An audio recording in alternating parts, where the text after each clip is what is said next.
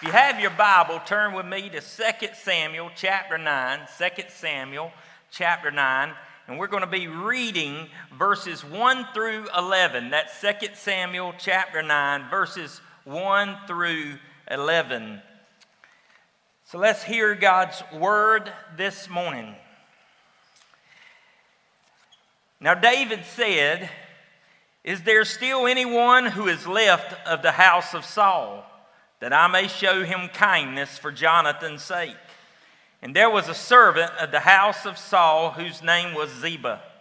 So when they had called him to David, the king said to him, Are you Ziba? And he said, At your service. And then the king said, Is there not still someone of the house of Saul to whom I may show the kindness of God? And Ziba said to the king, There is still a son of Jonathan who is lame in his feet. So the king said to him, Where is he? And Ziba said to the king, Indeed, he is in the house of Machir, the son of Ammiel, in Lo Debar. And then King David sent and brought him out of the house of Machir, Machir the son of Ammiel, from Lo Debar. And now, when Mephibosheth, the son of Jonathan, the son of Saul, had come to David, he fell on his face and prostrated himself. Then David said, Mephibosheth. And he answered, Here is your servant. And so David said to him, Do not fear, for I will show, surely show you kindness for Jonathan your father's sake, and will restore to you all the land of Saul of your grandfather, and you and you shall eat bread at my table continually. And then he bowed himself and said, What is your servant that you should look upon such a dead dog as I? And the king called to Ziba, Saul's servant, and said to him, I have given to your master's son all that belonged to Saul and to all his house. You therefore and your sons and your servants shall work the land for him, and you shall bring in the harvest that your master's son may have food to eat. But Mephibosheth, your master's son, shall eat bread at my table always. Now Ziba had fifteen sons and twenty servants. And then Ziba said to the king, According to all that my lord the king has commanded his servant, so will your servant do. As for Mephibosheth, said the king, he shall eat at my table like one of the king's sons. This is the word of the Lord for the people of God. Thanks be to God. Let us pray. Lord, we thank you for your word this morning and for the inspiration of it. And now, Lord, may it speak to our hearts and to our lives in such a way that we will be challenged, changed, and never get over it. In Jesus' name we pray. Amen. Well, we are uh, moving right along in our current series, and this is a series during Lent. And uh, Lent is that time where we are asking God, how can we move and prepare our hearts to be more and more ready for Easter? And so it's kind of preparing for the Easter season.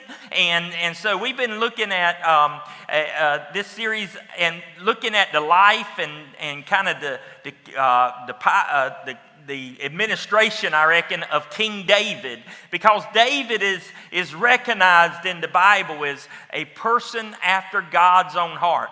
And, and we talked about the importance of that, being a person after God's own heart. In fact, Paul in the New Testament preaches about David and even and, and refers to him as that in Acts 13, verse 32, I mean verse 22. And when he when God had removed Saul, he raised up for them David as king, to whom also he gave testimony and said, I have found David, the son of Jesse, a man after my own heart, who will do all my will. And so, what we find out, what we see here, uh, what we've been looking at the last several weeks is that God looks at the heart.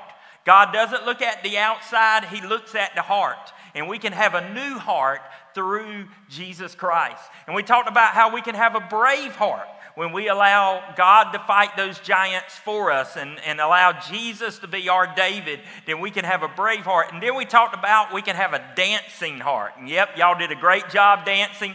And somebody might be new and saying, oh, Lord, we ain't got to dance today, do it? Nope, you don't. I'm not going to do that. But anyway, you did a great job dancing the last time. Uh, and, and we talked about a dancing heart being a heart that's full of joy and full of God's presence. And then this past Sunday, uh, we looked at uh, how to deal with a tempted heart because we know that sometimes temptation uh, is there, and we and, and went ahead and everybody, uh, I hope that if nothing else, you, you realize that Jesus was tempted also. He never sinned, he never fell into that temptation, but even Jesus was tempted. So don't beat yourself up about being tempted. It's the part of how to deal and how to resist temptation, what we talked about. And we can do that with the help from God's grace.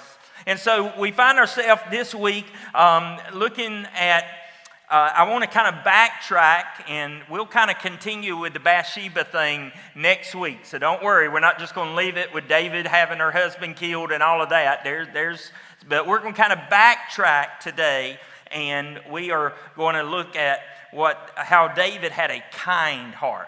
Because you see, whenever David comes into power, um, most of the time, when a new king comes into power, what they do, they wipe out any heirs, any possible heirs to the throne from the old king. And so, therefore, this guy by the name of Mephibosheth would have been one of those heirs. He, he was the grandson of Saul, the son of Jonathan, who was a good friend of David's. David and Jonathan were good friends, like best friends, like BFFs, and, and, and, and really good friends. And, and, and David finds out that he has his son. Look at what David says in 2 Samuel chapter 9 verse 1. Now David said, "Is there still anyone who is left of the house of Saul that I may show him kindness for Jonathan's sake?" So, in other words, where most kings would have been saying, Hey, is there anybody left from the house of Saul? Because we need to wipe them out um, you know, because I don't want any chance of them uh, coming and claiming the throne in any way. No, David says, I want to show kindness to that person for Jonathan's sake.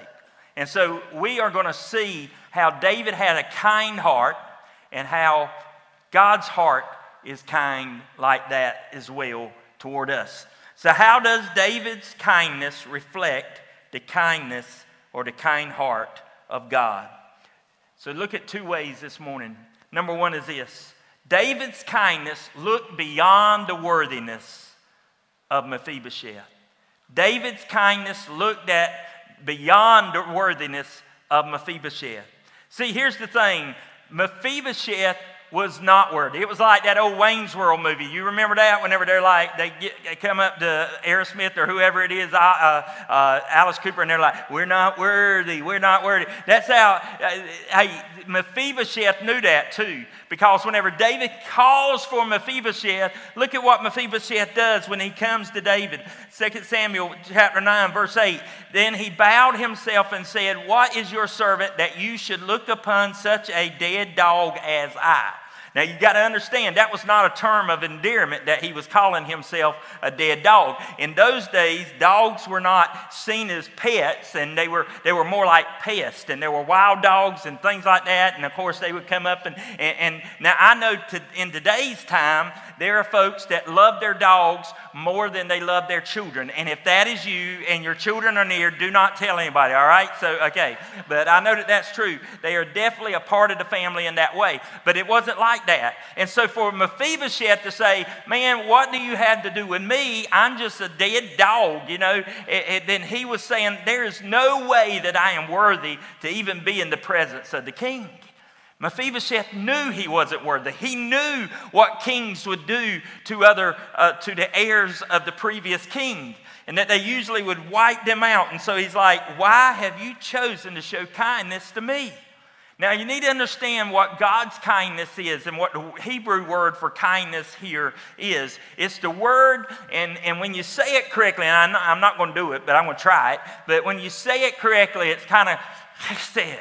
You kind of have to clear your throat as you say it, and that's. Uh, but but anyway, if you if you if the Romans ended up calling it hesed, And, and it actually is God's kindness, and it, and it actually uh, contains both of these aspects. It contains mercy, first of all. Now, mercy is when someone withholds the punishment that we deserve. In other words, say you're going down the highway and you are running over the speed limit, and a highway patrolman stops you and, um, and uh, you know, comes up to your car, and you say the truth that, hey, I'm coming home from a revival, and, um, and, and I've been preaching that revival tonight, and, and that, that highway patrolman decides, you know what, hey, just slow it down, not going to give you a ticket, but uh, be on your way. Now, that is showing mercy. Not that that's ever happened to, well, maybe like three times. But anyway, anyway, that, uh, and I told the truth every time. I had been preaching somewhere to a revival, and that's when it seems to happen. I reckon I'm like happy in the Lord or whatever. But anyway, but um, happy with the foot. But the, uh, but anyway, that's mercy. Whenever punishment or consequences are withheld that we deserve. But grace is sort of the turnaround of that. Grace is when someone gives us something or gives us favor that we don't deserve, as in a gift of something. And this is what the kind of kindness David was showing to, to Mephibosheth. He was showing this kind of kindness. He was showing mercy. He was withholding the punishment that most people would give during that day. And then he was given the grace uh, of, of being able to come and live and, and have everything restored to him in that way. Now, Mephibosheth had another thing going against him that he would have thought made him unworthy. He was lame in his feet. Now, now uh, we're told back in 2 Samuel chapter 4 how this happened. It says, Jonathan, son, uh, Saul's son, had a son who was lame in his feet.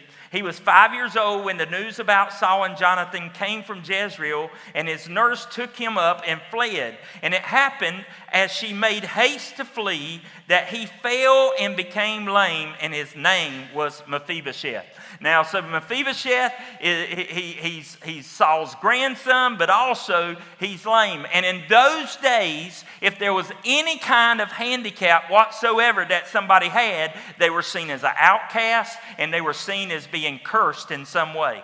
And so Mephibosheth had all of this going against him, but yet David shows kindness to him. Folks, this is the same kind of kindness that God shows to us.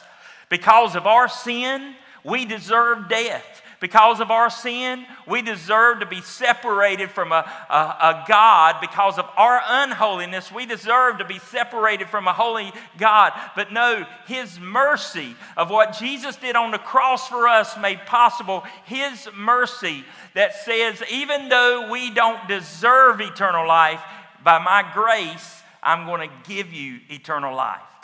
Amen? That's why, that's why, that's why in Psalm 63, verse 3, see, I believe David knew that. He knew that, and he showed that, and he lived that. And that's why he says, Because your loving kindness is better than life, my lips will praise you. Now, here's the thing it's not always easy to show that kind of kindness. Amen? It's not. The other day, I was on my way to Durham and uh, a meeting in Durham, and I was up there and on the Durham Highway, and, and I was in the inside lane and was uh, riding along, and, and there were cars all in the right lane beside me. I couldn't get over, and this guy came up behind me. He was blowing his horn and and and and giving some sign language to me and, and you know and uh, telling me how much he thought of me i reckon. But anyway and, and, and, and, and, and i couldn't get over. Well finally i was able to get over and he came flying up and he was still a talking and, and, and, and yelling and, and all. I was just like good gracious. And, and, um, and then there was a truck in front of him where he couldn't go and he slowed him down as well. And so i decided i would just move up there beside him I was like, How you like me now? then I was like, Thank the Lord he didn't go to the same meeting I was at. But anyway, you know, I'm lucky I didn't get shot. But anyway, uh, but, but anyway, but it's not easy to show that kind of kindness. And knowing how hard it is to show mercy and grace, that should make us appreciate God's kindness that much more. It looks beyond our worthiness or our unworthiness. It looks beyond anything we've ever done. And it says, I love you. You are forgiven. And I give you eternal life. That's God's kindness.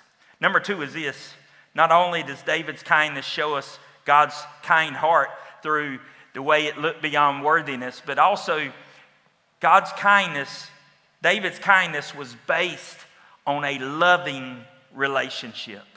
David's kindness was based on a loving relationship. Now, you need to understand, uh, Mephibosheth was like, Why in the world are you showing me this kind of kindness? And so here's what, here, here's what, here's what David says in verse 7.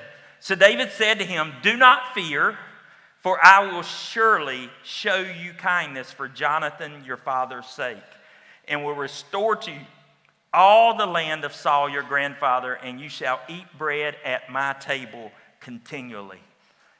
He says, Because of my relationship with your father Jonathan, because they were best friends. Now, you need to understand that Jonathan was Saul's son, so he was supposed to be David's sworn enemy. But even after they were best friends, they had made, I mean, even after uh, Saul was going after David, they had made this covenant to look after each other and to be there for each other. And so Jonathan would actually tip David off when Saul, his dad, was after David sometimes. He's like, hey, man, dad's coming for you. You need to go ahead and go there and all of that. And so he would help him out. Now, because of that relationship, David is showing kindness to Mephibosheth the son of Jonathan, the grandson of Saul. And he was showing that kind of kindness. And you see, it, it, it, wasn't because of anything that Mephibosheth had done, it was because of the relationship that was there. You know, it's, it, you hear that thing sometimes. It's not about what you know, it's about who you know.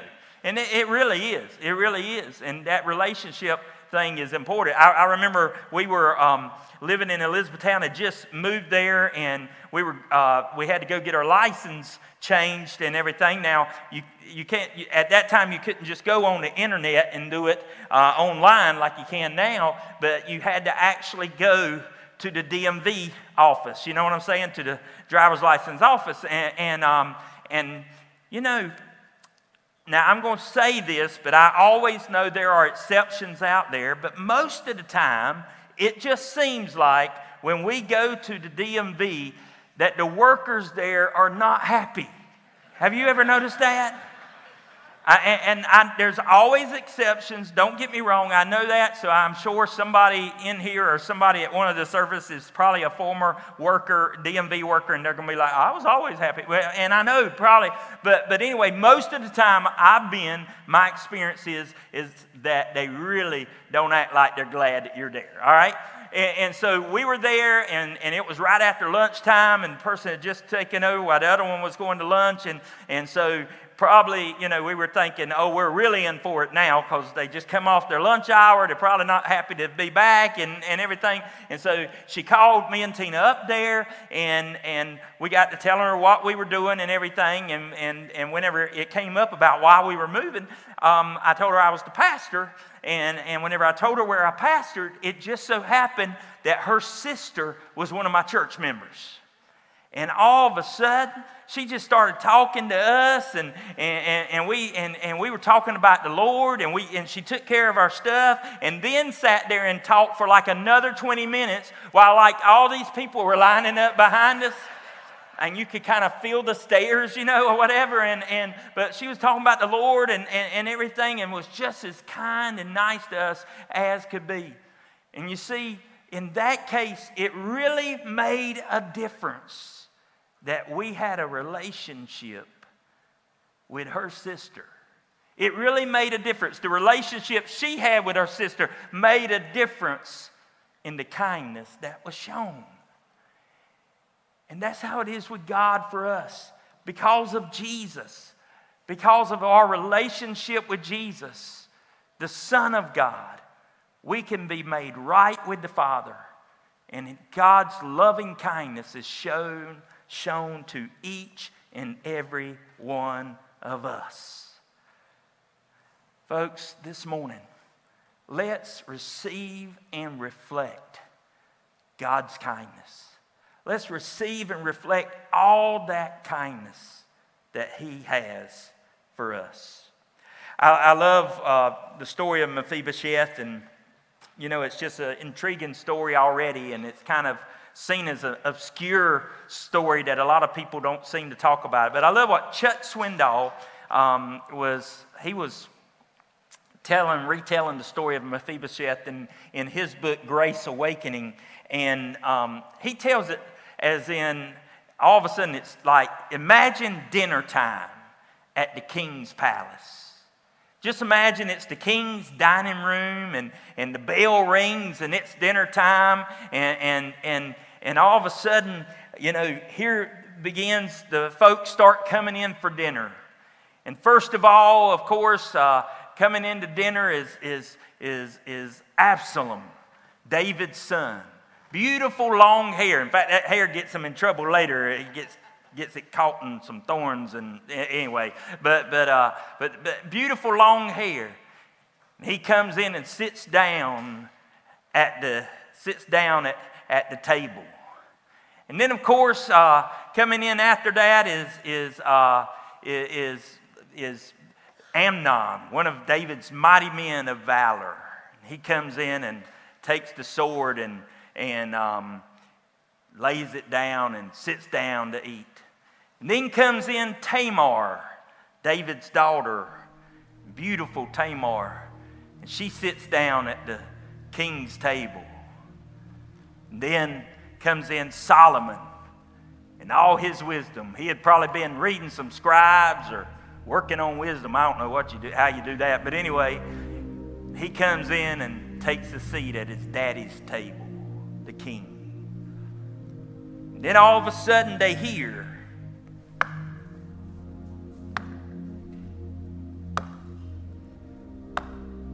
the crutches of Mephibosheth. And he makes his way in there to the table and he takes his seat right there with Absalom and with Solomon and with Tamar and Amnon and Joab. He sits down with them. And you see, the king's table is a little different. Where most of those tables during those days were low and you recline at the table and you see your feet, you see their feet. I'm not, I can't get my foot up that high, but anyway, but you would see their feet and but not at the king's table. The king's table sat higher. And under the king's table, everyone's feet were hidden. What I want us to see this morning is that this is our Father's table. And David said, Mephibosheth, you will always, from now on, eat with me as one of my sons and daughters at the king's table. And, folks, it doesn't matter what you've done, it doesn't matter where you've been, doesn't matter how far you've run. Mephibosheth had fled to Lo Debar. Maybe that's where you've been, Lo Debar. You're invited to the king's table this morning. And our imperfections are all covered by the blood of Jesus. And I pray that that will be the kindness that we will live. Let us pray. Lord, right now, in, we just come to you. We come to you as not worthy. We come to you with all of our imperfections. We come to you even with our sin or even with our mess ups or our mishaps. But Lord, we come to the King's table this morning. Lord, as we come to your table, God, Lord, we pray that, that we will just feel your presence and your goodness. Lord, that we will know you in even a greater way than ever before. Lord, maybe there's somebody in here this morning that just simply says, God, I'm tired of trying to take care of this thing on my own. I just need to come sit at your table. I just need to turn it over to you. Lord, let us know that we're welcome there, that you want to do a mighty work in our hearts and our lives. Now, Lord, we look to you and we trust in you for all of these things. In Jesus' name, amen.